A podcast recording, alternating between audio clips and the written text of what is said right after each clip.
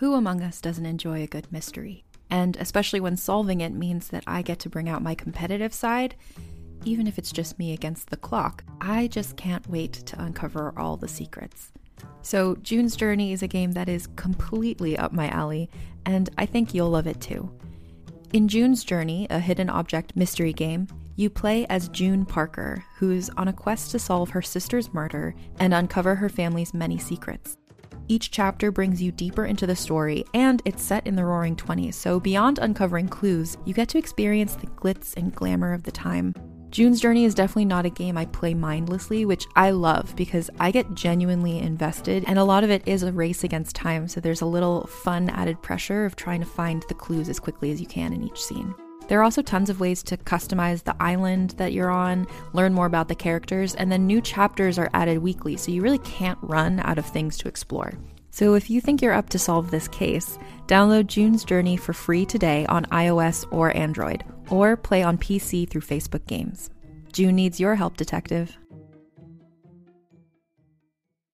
What do you get when you take two childhood friends with a passion for unexplored history and a whole lot of booze? You get us, Queen's Podcast. And here at Queen's, we are spilling the tea on all kinds of women from history. From New Orleans voodoo queen, Marie Laveau, to Marie Antoinette, and everything in between.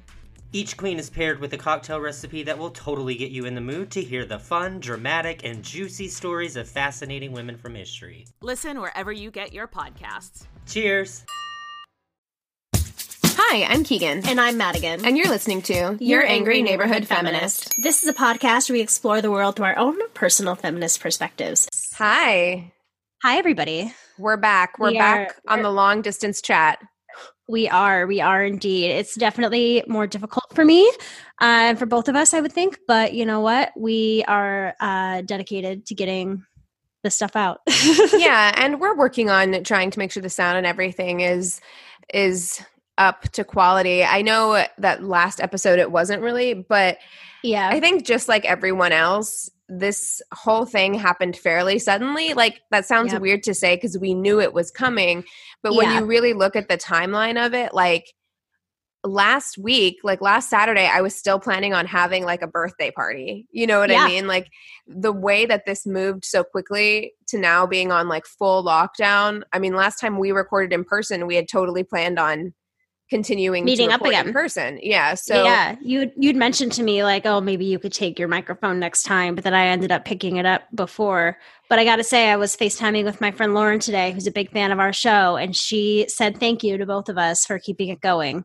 So Yeah, we're trying our best over here. I know Yep. it's tough. we are. All right, everybody, we are going to be talking about the Irish slave myth today. Now, Yes. Keegan, this is something that I think both of us were aware of before we started doing this uh, research for this episode. Uh, what is your experience with hearing about the Irish slave myth, Keegan? Okay, so I actually have an anecdote about this, and it's part of the reason why I wanted to do this episode.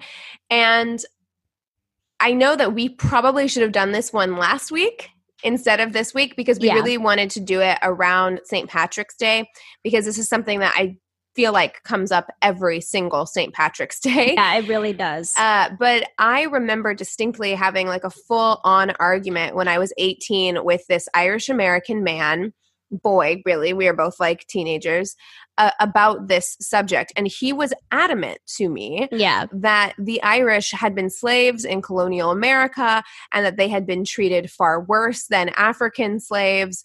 Um, and he was using this information. It was very clear to me that he was using this information as a weapon, like he was Yeah. weaponizing this information.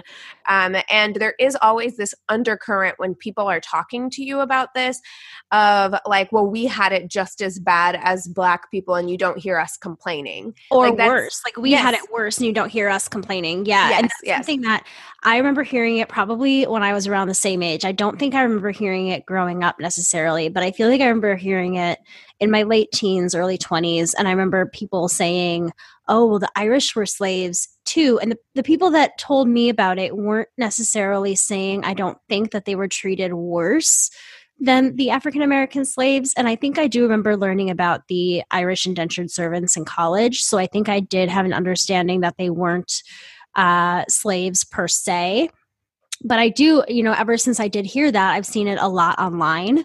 I've seen a lot of people um, post about it. I hear about it on St. Patrick's Day a lot mm-hmm. as well. Um, I think it's something that's really come into uh, popularity again, kind of in the 2010s online. Right. Definitely. Yeah. We're going to talk about that a lot. Yeah. Um, there's a reason why we didn't hear about it as much growing up. It became yeah. more popular. So when I was 18, that was probably like around 2008 or so. And that I feel like is kind of when things started ramping up with this myth. We started seeing these memes go around. And of course, uh, that became more and more prevalent and prominent into like the 2010s. I feel like yeah, when things really ramped up. Yeah. And it's really upsetting um, to people in Ireland as well because it is kind of they do have a history of some rough times and they really right. they there are real things that these people went through and there is a real you know tragedy in Irish history and when we're bringing up this myth it is also it's kind of taking away from uh, the actual history of Ireland. So I wanted to talk a little bit about I want to talk about the history a little bit of sending over the indentured the indentured servants and kind of what that means and a little bit of what they did go through during this time and then go on to speaking a bit about the myths and how damaging it is. Yes, absolutely. Let's do it. All right. So it was really during the 17th century where tens of thousands of Irish immigrants uh, were wanting to get out of Ireland. Things were not really uh, going so great in Ireland during this time. Um, the English were also trying to colonize over there. Um, they were not really living great lives and so they wanted to find new lives for themselves in the new colonies especially and right. so and this was not an unusual thing at all there were a no. lot of people impoverished people in particular of many different nationalities who decided to emigrate to the united states or to the americas rather in the 17th and 18th centuries um, and a lot of people who were coming over of their own volition deciding to travel to the United States, they were able to do so because they had means and because they had money. And so, if you were looking for a better life or trying to emigrate to the Americas during that time and you didn't have money, there were really very few options. Yeah, exactly. And one of the most popular options was indentured servitude. You know, they would sign up for this uh, which and that would give them passage to the new colonies. They would be, you know, they didn't have a choice on where they got to go. They would be set up with an employer, uh, with a plantation or wherever they were meant to be working. Uh, they really didn't have a say, and they would typically have contracts that would go from about two to seven years. Um, and then once that contract was up, they were free to go. Some were even paid um, passage home if they wanted to go home. Um, and they were legally human beings still. They were treated very badly, but they were still legally human beings, where right. slaves were not legally human beings when they came yes, to the colonies. Yes. And I, I do think it is important to point out because inevitably there will be people who point out that there were some people who were forced into indentured servitude. So, but those people were also like prisoners. Exactly. Yeah. It um, wasn't entirely necessarily their choice to emigrate yeah. to the United States and be an indentured servant, but it was typically either a contract like the one that you just brought up, as in they made a decision to do this thing.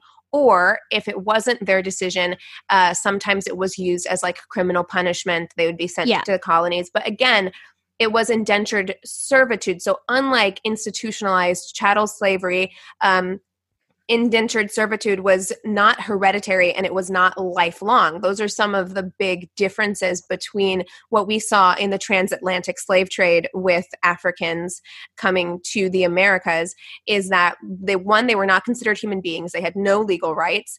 Uh, their slavery was hereditary, so it was passed on to their children generation after generation, uh, and it was for their entire lives. Yeah, which is not the same thing that you're seeing with indentured servitude. But all that is to say, uh, all that is not to say that indentured servitude was easy or no. not a difficult way to live because it yeah. absolutely was and in, and in some instances it was pretty brutal oh yes i mean and the i've read i read a great book called The Orphan Train years ago, and it was about an orphan from Ireland who was transported to Minnesota, actually.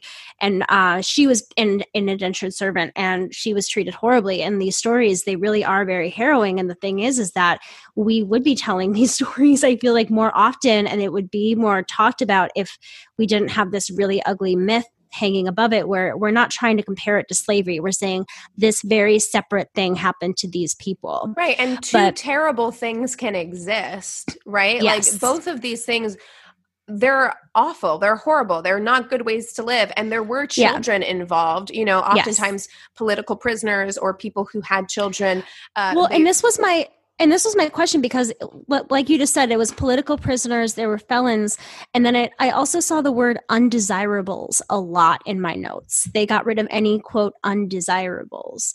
And to, and i was wondering what that meant. I don't know. I don't know. if, do you think it was like things like rumored sexuality? Do you think it was things like you know i'm just trying to think of what undesirable would be seen as during this time. Yeah i I don't know. Poor people? In, I don't know. in my brain, I guess I feel like in the 17th century, it's possible, especially with all of like the political unrest between Ireland and England, that maybe it has something to do with um, treasonous individuals or people who are trying to stir up. But that would be like of, a political prisoner, wouldn't it? I don't know. Well, I just found that interesting. Yeah, it is interesting, and I don't know. So if any listener knows exactly what that means in a what historical an undesirable context, is, yeah, yeah, in a historical context, that would be really, really awesome to to hear about and find out. Yeah. So we were just um, talking about how the treatment really was uh, so horrible. And the thing is, is that there were no policies for these contracts regulating an employee's control over their uh, oh, sorry, their employers control over their employees. So there wasn't anything regulating how an employer is supposed to treat their employee. And that led to a lot of abuse and mistreatment. And if a servant ran away, there would actually be paper, there would be ads in the papers.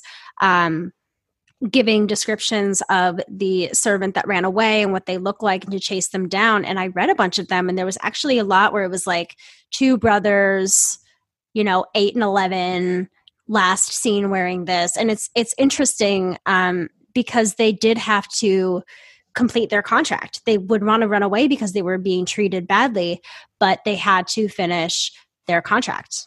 Right. Yeah and obviously that's terrible. And eh, yeah you're exactly right when you say that it makes these things kind of difficult to talk about because you do want to point out that this awful thing happened in history to this group of people. And I do think that very often we forget, especially now in the United States, because we're all immigrants for the most part. Mm-hmm. We lump all white people in together because nowadays white people receive white privilege. White people yeah. are just white people, but we forget that there was a point in history when Irish people weren't necessarily considered equals to that of right. other people or Italians. You know, there were yeah.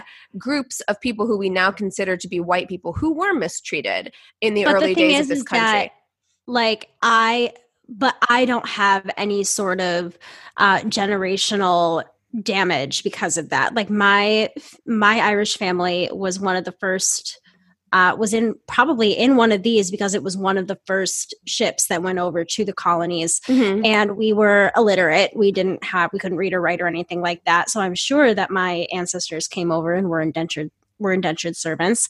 But there's no generational trauma here. Like there's nothing that we are having to cope with as a community. We are not still um being abused and harassed by people because we're Irish. It's a different reality than uh, the African American slaves because I feel like, uh, you know, we talk a lot with you speak a lot about the generational trauma with African slavery that the Irish don't really deal with.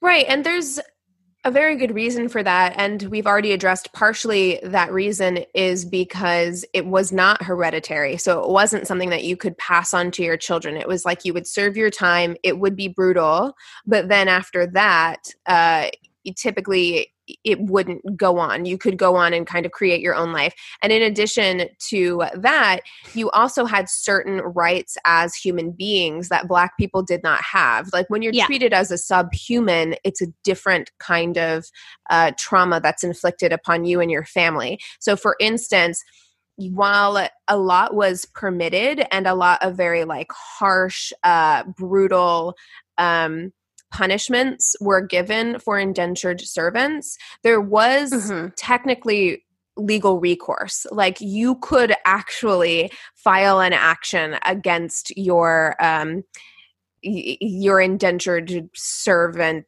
master whoever that person Yeah, was yeah, the yeah. person uh, who was your your master I mean, it would have been it would have been hard to fight because of you know they're not having real policies um, against it. But yeah, they did have the right to, uh, you know, right but for fight against what was instance happening to them. Yeah, for instance, if you killed your indentured servant, you could be tried for murder and you probably would be tried for murder because even though yes this is an indentured servant and this is not somebody who is considered as much of a person as maybe Yeah. somebody of a higher status. They are considered a human being. And so if you killed if you were punishing them and you whipped them too hard and they died uh, you could be tried for murder in that case. Whereas if you were if you were to kill an african slave it wouldn't be murder and in fact there Yeah. wouldn't be any punishment really at all outside of was this your property or not you know what i mean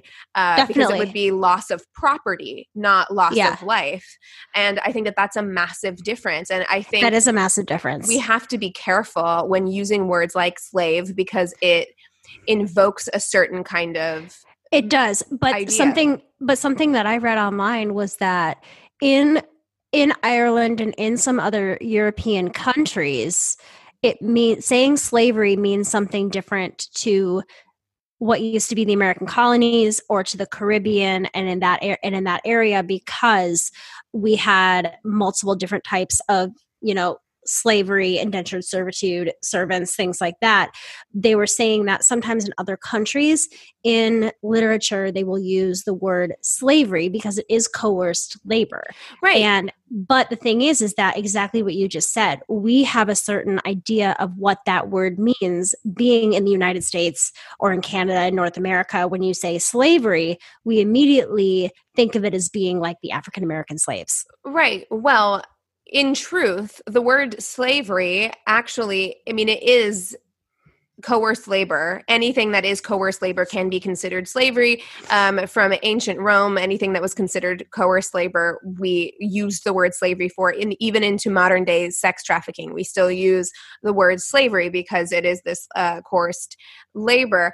But the meaning of that has changed and the only reason why you would use it in the modern day context that we are seeing across social media and in these memes is to undermine the gravity of the transatlantic slave trade. Like that's what's happening. Exactly. it's like no one is trying to erase your hardship or make it seem as though it wasn't as bad as it was. What we're trying to prevent is the erasure of this absolutely horrible thing that happened. And this erasure is happening because people are trying to dismiss their own participation or their ancestors' participation in something exactly as horrific yeah as what happened in the United States. yeah Uh, nobody wants to say that their ancestors were slave owners you know what i mean that's, Right. i think that's totally true Yeah. Um, a lot of transports came over to the colonies during the rule of Oliver Cromwell.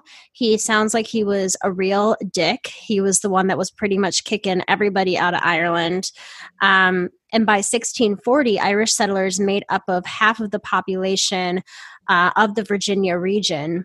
And the travels were really, really rough. On a trip to Barbados once, uh, they lost uh, 23% of the ship to sickness by the time they got to arrival. Okay, so obviously, another really big reason for trying to kick everybody out of I- Ireland was religious persecution. Um, at the time, Irish Catholics were considered inferior because of their religion, and their religion was used to justify treating them poorly. So, because they were Catholic, you could treat them poorly. Um, Which is something that I feel like went on for a really long time. It went on for a really long time, and it's interesting. I knew somebody who went to a Catholic uh, mission in Ireland a couple years ago, and I remember thinking that was really bizarre. And I spoke to a friend of mine who actually, if they had royalty still in Ireland, she would be a princess technically, which I think is super cool. I feel like you've talked about her on this podcast. I have because I think it's super cool. So I asked her about it, and she was like, "Yeah, because like the nation turned Protestant. It's very, very Protestant. So Irish people still to this day are trying to make."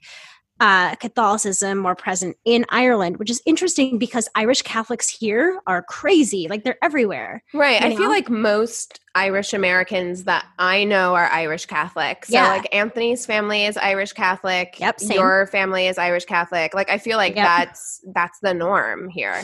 Yeah, and um, because of that too, like if they were if they were to come over to the American colonies, there was still kind of some like weirdness about it, and especially in Ireland, um, they were given like special restrictions because they were Catholic. Um, legislators in Nevis passed an act to prevent Roman Catholics from uh, settling on the island or hold public office in 1701 and authorities in Barbados required the Irish to take an oath of aberration before voting or holding office. So, like, they really weren't given any sort of like, they weren't like, you can't stay. Like, you can come here and work for us, but like, we don't want you to stay here, you Right. Irish Catholics. So, of course, we talk about them coming to the American colonies. That's something we know very well. But they also went to Barbados and Leeward Islands. So in Barbados, there was this huge sugar boom going, and they really needed a lot of laborers. So that began the gradual shift where white indentured servants uh, and black slaves started being sent over to Barbados. In, right. And no, when I and when I hear about the Irish slave myth, very often it's first of all, it's an almost exclusively American phenomenon. It is Mhm. not something that it exists in Ireland or in other parts of Europe, really, which should tell Yeah. you a lot. Uh, should tell you everything. everything. It's mostly people in the United States insisting that this was a thing that happened. But when I hear them talking about it, very often they are talking about the colonial United States uh, that Yeah. this happened in. And really, a lot of the Irish indentured servants that I saw in my research were ones who went to the Caribbean, uh, Barbados, like those Yeah. areas. And that's really where a lot of this brutality took place like where Yeah. um, there was there was truly a lot of brutality and i think actually in the in barbados and those areas is where a lot of criminals were sent uh, is something that like I had read. So I think they same. justified in treating them even worse than the because they were criminals. had come over uh, voluntarily and and entered into these indentured servant contracts voluntarily. Precisely. Yeah. And you're right when you say that there were so many people that were sent to Barbados and Leeward Islands. Um, in 1638, there were roughly 2,000 indentured servants and 200 African slaves. 15 years later, there were about 8,000 indentured servants and 1,000 free Irishmen. So we're starting to see where it's strange? tipping. Yeah. Isn't it strange though that so many like Irish Americans in the United States have used this to uh, as a weapon against African Americans when really it's like if anything, we have a common history that should bind us together more than anything Well, else because it's like, yeah, yeah. I I mean, it's not the same. Indentured servitude It's and chattel slavery is not the same, but for a very brief period of time, my people and your people experienced similar hardships. And they worked together and they Right. worked together. Yeah. you know that's the thing is they were on the same field so what's funny enough is that uh, the the the plantation owners in Barbados and Leeward Islands especially were like we really hated the indentured servants from Ireland because they were horrible workers. The black slaves were much better workers. And I'm like you know what? That makes a lot of sense. We'd be, we'd be like can we get some whiskey some beer Yeah. We're tired. it's we want to go to the pub They're like, I don't uh, know if you can tell, but I have red hair and very delicate skin. If you could give very like, and and freckles and they would just be getting into fist fights on the fields like that's what i'm picturing when i'm thinking of like my Like, family do you have any made them do any sort of sunscreen?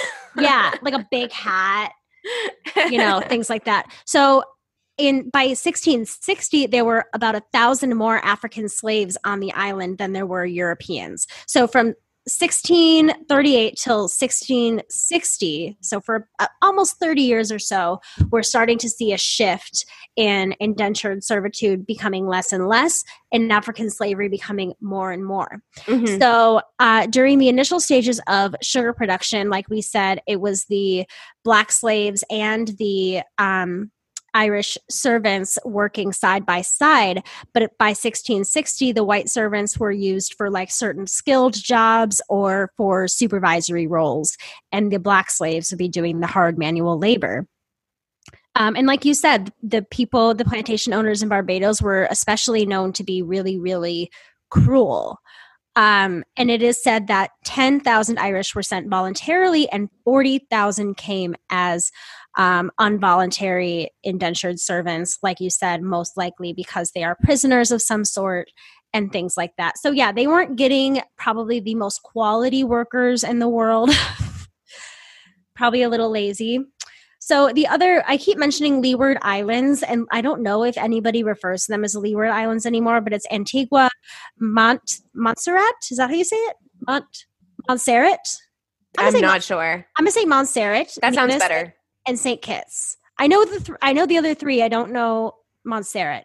So there they lived materially impoverished lives, but there were also Irish people on Leeward who were affluent merchant families who had servants of their own. So there were actually people who came there willingly from Ireland who then hired their own servants. So it wasn't like in Barbados where if you were Irish, you were treated badly and you were just an indentured servant. Right.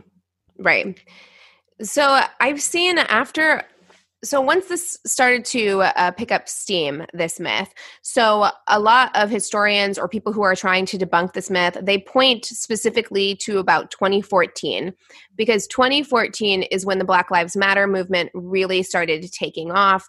Uh, it was the year of like uh, the deaths in uh, ferguson the riots in ferguson freddie gray like to, it was a couple years after to uh, Tamir Rice, or but it was around this time when the Black Lives Matter movement really started kind of like picking up steam, and that is really when we started to see a resurgence of this myth in popular culture on social media.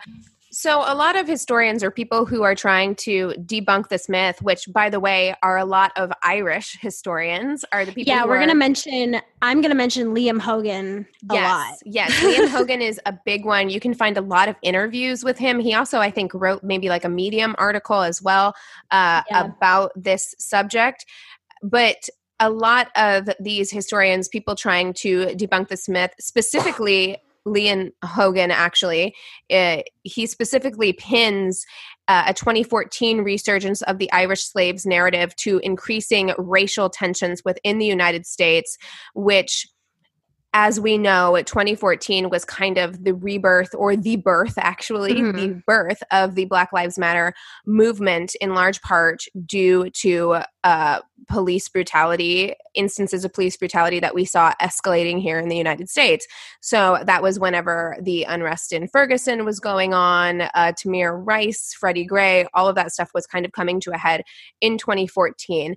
Yeah. And uh, Hogan specifically pinpoints this year as a reason why these memes started kind of like taking off and taking over the internet Yeah. uh, as a way of white Europeans um, trying to find a way to one absolve themselves of blame for the Yeah. transatlantic slave trade and two to kind of absolve themselves from the lasting effects of that which would be kind of like the unrest between black america and police uh, and the way that black Americans are treated in this country. So they would make these memes, these absolutely ridiculous memes, which there's a good New York Times article debunking this myth uh, Mhm. that Madigan actually sent me last week. And that's that's the kind of the biggest article that I like to keep in my back pocket for whenever people want to uh, try and point to this as a thing that's happened.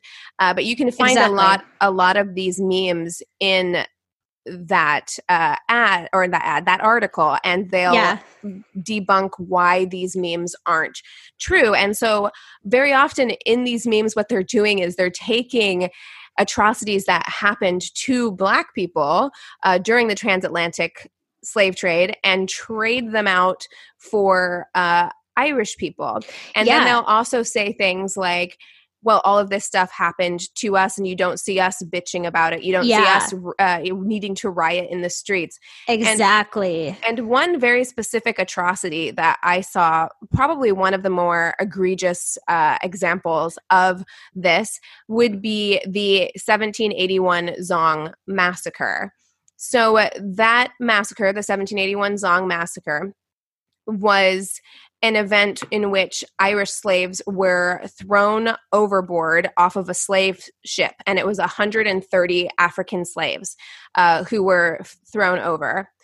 And in these memes and in part of this myth is they will use the 1781 Zong massacre, but they will substitute out the African slaves that were thrown overboard for Irish people and say that Irish people were the victims of this massacre. And not only will they do that, but they will also increase the number. So it was 130 African slaves that were thrown overboard. Uh, but in a lot of these memes and a lot of these texts and a lot of these subreddits, etc., they will say it was 1,300 Irish slaves or Irish Yep. people. yeah, they added a zero. hmm And InfoWars actually uh, spread this information. Uh, Alex Jones of InfoWars spread this informa- information uh, across the internet. And Yeah. his reach is so insanely um Oh, yeah. yeah, it's crazy. Um, I mean, there was one meme in particular that got 10,000 shares in just one day. There are some memes that have gotten 200, 3,000 shares. There's ones I've seen on Facebook. The one that I've seen a lot of is like the picture of the uh, child labor. Which is weird Kids. anyway, because it's so clearly a photograph that was taken in the early 20th century. When who who was taking pictures in the 17th century is my question. Exactly. Maybe they're just using it. They could be like, "Oh, we're using it as representation," but no, they make it look like these are the children, and they are like, "You don't see us bitching anymore." Or it's like I I read one that was from the Whisper app. If you remember that one, it was like the Yes. anonymous. Why aren't Irish Americans in an outrage? They were the first slaves and were treated worse than African American slaves.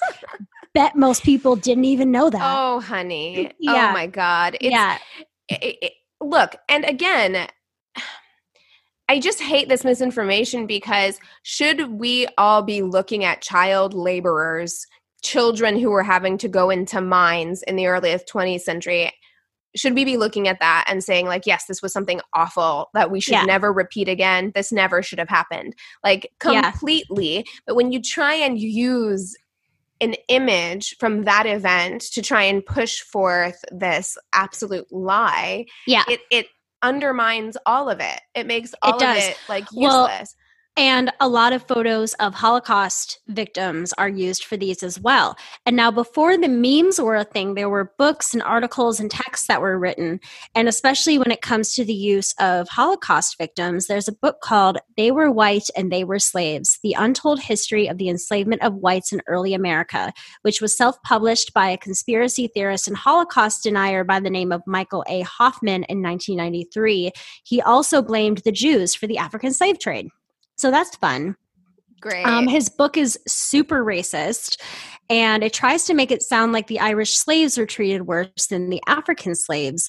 And this book was really popular with white supremacists, and most of these books are popular with white supremacists even to this day, which is crazy. There was a journalist named Sean O'Callaghan who wrote To Hell or Barbados, The Ethnic Cleansing of Ireland, and his book kind of continued Hoffman's ideas, but he introduced the concept that Irish women were forced to have children with African slaves to produce mixed babies who were seen as more valuable than pure Irish ancestry, which is a lie.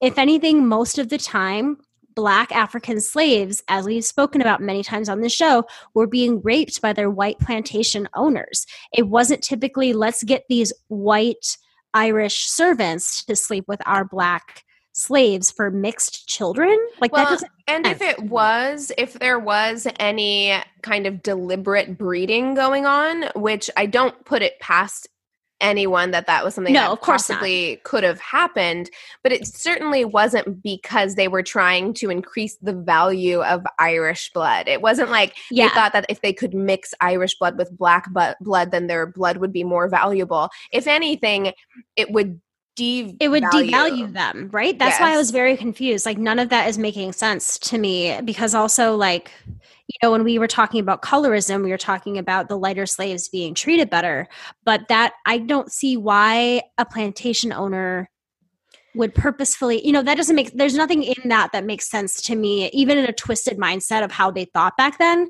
I can't see where a plantation owner would employ that. I just well, want and again with with indentured servitude not being hereditary, I don't understand what the lasting benefit would be to No. to mixing because making eventually more slaves because they would be a drop of black then maybe there would be but there's no reason why you would have to mix the irish indentured servants with yes i i don't understand to me that's that's completely pulled out of his ass But again, I mean, this is the thing. If you examine any of these things closely at all under any kind of microscope, you will see how bullshit it all is. I mean, they use all different kinds of um, historical documents that also never existed that they point to to say a- as proof of like, this is proof that this happened. yeah And so many historians have spent so much of their time going through and being like, you will never find this in any history book because it didn't happen. well you and know. that's the thing is but people say the reason it's not in history books is because people are biased and don't want to share that information they're like oh they're trying to keep this part of history from us you know what i mean They're- uh, That's insane. I, I don't understand why they would do that in Ireland. To what benefit? Yeah, or Like- in well, I think they mean in the U.S. I think they mean that they're not teaching it to us in U.S. textbooks because of that. Well, there is a lot of things that they don't teach us in school, so I can understand why people would say that. Right. But in this case, you're not going to find it not just in like your history textbooks, but in any sort of historical text because it's just it just didn't happen. And Right. all of the things that you're using as proof are fake. That's exactly right. For example, the proclamation of 1625, supposedly requiring all Irish prisoners to be sent overseas, did not exist. You will not find it in any textbooks here or in Ireland because it didn't happen. There Yeah. was a 1603 proclamation by James I ordering that, quote, rogues, vagabonds, idle, and dissolute persons be, quote,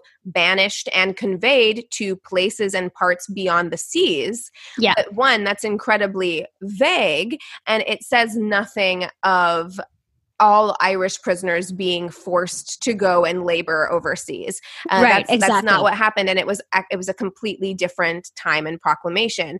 Um, it was used later on in the wake of the English Civil Wars as a justification to forcibly ship thousands of Irish prisoners to the Caribbean as uh, indentured servants.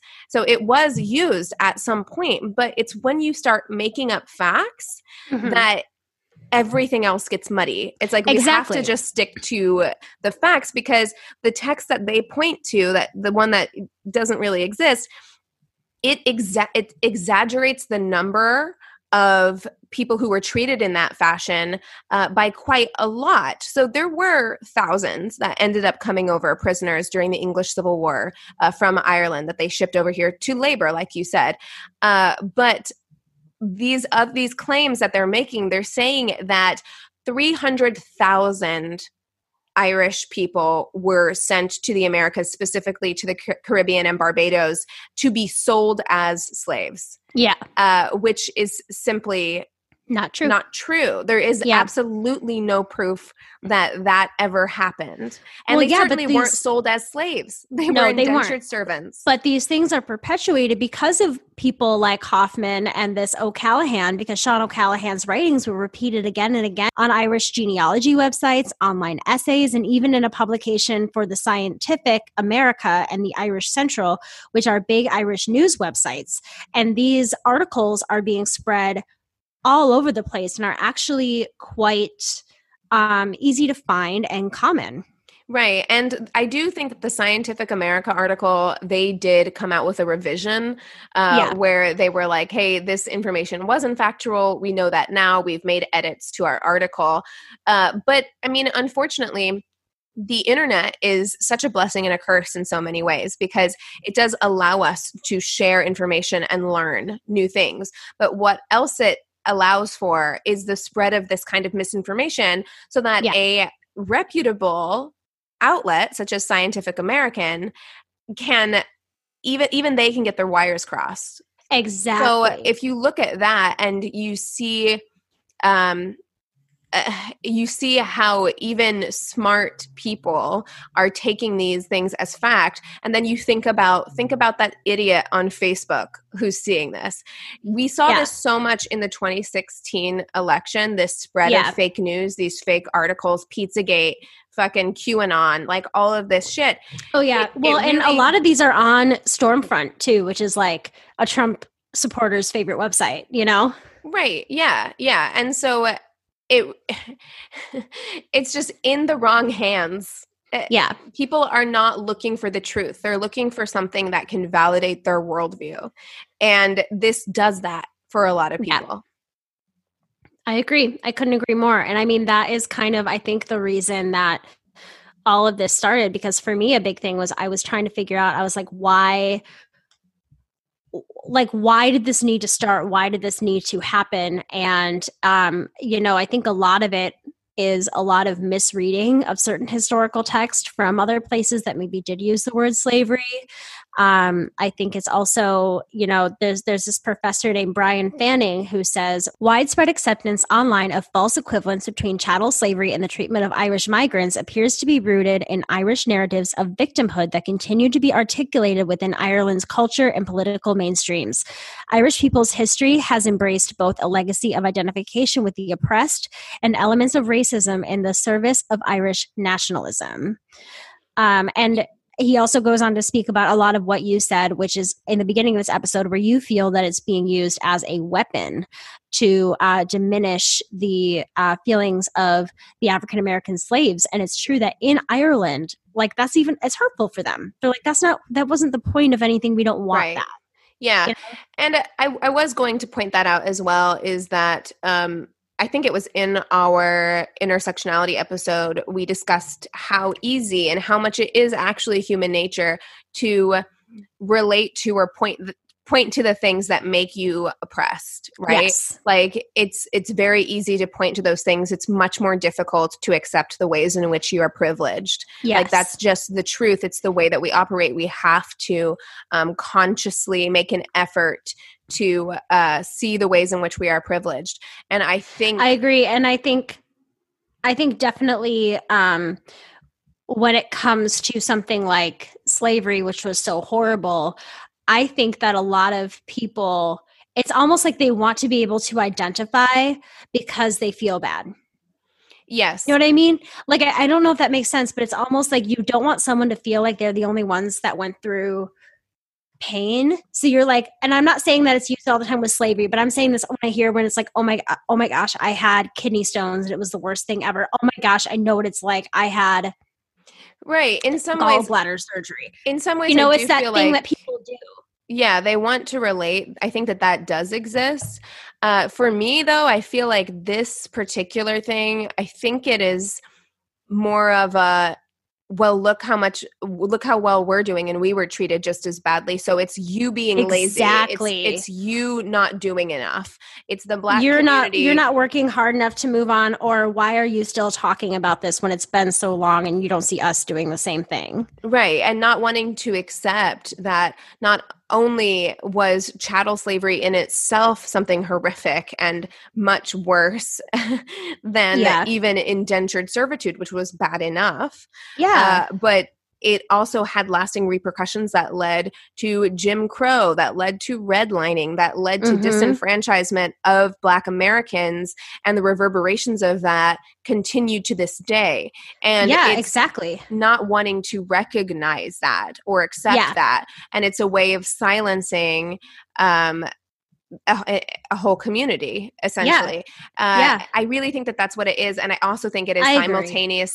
Needing to participate in this kind of victimhood Yeah. um because i don't know what makes them special like i Yeah. i don't know yeah you know? i don't know yeah i think i think as weird as it sounds, I think a lot of times it is to make them feel special. I think it is to because people people want to want to be special and unfortunately we do praise uh, people who have gone through tragedy and things like that. So I can see why if somebody did want to feel just as special, maybe coming out of Black History Month and going into St. Patrick's Day, oh look, my ancestors ancestors went through something horrible as well. That doesn't seem like such a far stretch for me for people. Right? Yeah, I think that that's I think that that's probably a big part of it is just Yeah. that needing to um have suffered because I think in our society, especially even with people who are privileged, we try and find ways in which they're like, oh, they picked themselves up, they did it themselves, and like Yeah. all of this stuff. We Pick them up by their bootstraps. Yeah, we admire that so much in American culture and society Yeah. that I feel like the more people can ingrain that or weave that into their story, uh, it somehow makes them like stronger or better. And I'm or not it makes saying them more interesting. yes, or- and I'm not saying that that's not true because I do think, look, I, I think being able to point to your culture and like see uh, the things that maybe had like disenfranchised your people that you have managed to rise out of like Yeah. i love those t-shirts that like are very popular with black people uh, that say i'm my ancestors greatest dream or whatever Oh, I love that. because it is it there is something about like your people managed to endure all So of these much. hardships for you to be able to have this life and you should be able to acknowledge that and Yeah. uh, celebrate that like that's wonderful but don't do it at the expense of another culture or another group Yeah. of people or don't Exactly. um, devalue like the things that they went through in order to build yourself up. It's not necessary. It's not the oppression Olympics. exactly. But a lot of people treat it as such. But I, I completely agree. What we said at the beginning is that both tragedies can simultaneously happen and one can be seen as something completely different than the other because that's the whole point is that chattel slavery and indentured servitude was completely different. So next time you hear somebody saying that it was the same or that the Irish went through something worse, now everybody has the information and uh, we can point to historical inaccuracies that people are trying to make true yeah, and order to argue our point you yeah, know and, and you can have an intelligent conversation about it that doesn't devalue either experience. Like exactly Um, Liam Hogan said, This continued misuse of Irish history devalues the real history. There are libraries filled with all the bad things that actually did happen. We don't need memes and these dodgy articles full of lies.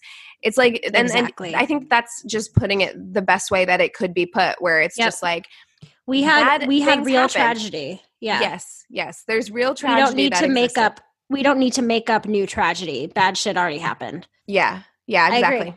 Yeah. yeah Whew. Well, this was a really fun one for me again to research, particularly coming from Ireland and having this be a lot about uh, around the time that the Haggertys came over to the U.S. That was kind of cool. Yeah, I uh, especially to- around St. Patrick's Day. I definitely wanted to hear your take on it being like an Irish American and like if you'd Yeah. ever heard anything or I have never, I have never had a family member say anything to me. I've never, that's never been part of my history You know what's weird Anyway, is like I feel like people who have strong connections with their Irish roots, like Anthony's family, um, he's only a couple of generations in. His grandparents, I think, came over from Ireland. Yeah. Uh, and I don't see this being a topic of conversation in their well, family. it could be, it could be especially because they came over more recently. You said it was Yeah, that's true. Parents that came.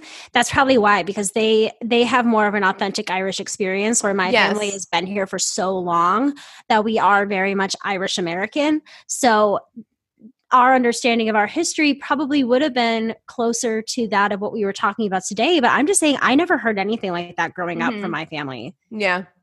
You know, Yeah. I just knew them as drinkers and fighters and loud. That's it. Fun, fun, fun, fun. Eh, yeah, they're pretty fun. They're pretty crazy. They're a good time on a on a vacation. You know, That's right. I love hanging out with Anthony is half Irish, half Filipino, and they're both partiers, partying Oh, yeah. groups of people. It's fun. Oh yeah, Irish Irish parties are crazy. I was born a little too late to experience more of the true Irish parties of my family. But my mom said that when she was dating my dad, they went to a funeral and there was um, a full on brawl, like fistfights, blood. It was crazy. The fighting aspect of it, I'm I'm not sure I'm entirely on board with, but the they get really drunk. The drinking get really aspect, good times. Good yeah, I think I think the Haggertys just aren't very good drunks. I think that's one one takeaway. Except for me, I, I don't have any problems with alcohol. I think I'm one of the only non-alcoholics in my in my family line, which is great. Congratulations. Thank you. Thank you. Very proud of myself. All right. Um, everybody, I want to know what you all thought of this, what your experience is. Has anybody ever said anything to you? If you are a Black American, what is your experience with all of this? Has anyone come at you and asked you or told you about? You know, the Irish slaves or anything like that. We want to hear your response to this episode. So email us at neighborhoodfeminist at gmail.com or direct message us on our Instagram at Angry Neighborhood Feminists. You can follow us there. Uh, we also have a Facebook business and group page. You can go ahead and rate and review us on that business page and chat with our fellow ragers in the group page. We need that extra support right now during these times, and that is a great place for you to go. Um, let's see. You can also rate and review us on Apple Podcasts. We really appreciate it. And it's been a while. You have nothing to do. Get that phone out right now and That's give us a five star, right? and just a quick sentence and you will be featured on reviews day tuesday. It's simple it's easy and it makes us really happy. Um, also if you don't already go ahead and listen to us on radio public. It's a free way for you to listen and it helps us out just a little tiny teeny tiny bit. All right. That's all that we have for you today. With all of that being said we encourage you to, To rage, rage on. on. bye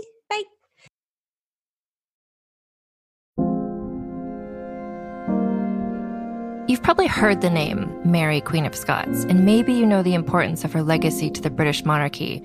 But how much do you know about her life and what she was really like? For instance, did you know that she preferred to have her eggs scrambled, or that giving gifts was her love language? In my podcast, Vulgar History, we'll be talking about all that and more during an eight part mini-series about the fascinating life of Mary, Queen of Scots. Vulgar History is a feminist women's history comedy podcast where we don't shy away from the messy, complicated lives of women from the olden times. Particularly with women in history, it's easier to use broad strokes to portray who they were, and it's like we forget they probably also had messy lives, complicated relationships, and maybe things weren't as black and white as they might seem in a textbook. But I'm dedicated to sharing the sides of the stories we don't always hear, and each episode is supported by rigorous historical research. Turns out there's really something about Mary Queen of Scots. So be sure to tune into my series about Mary Queen of Scots and check out the other incredible women I've talked about while you're there. You can listen and subscribe to Vulgar History wherever you get your podcasts and learn more at vulgarhistory.com.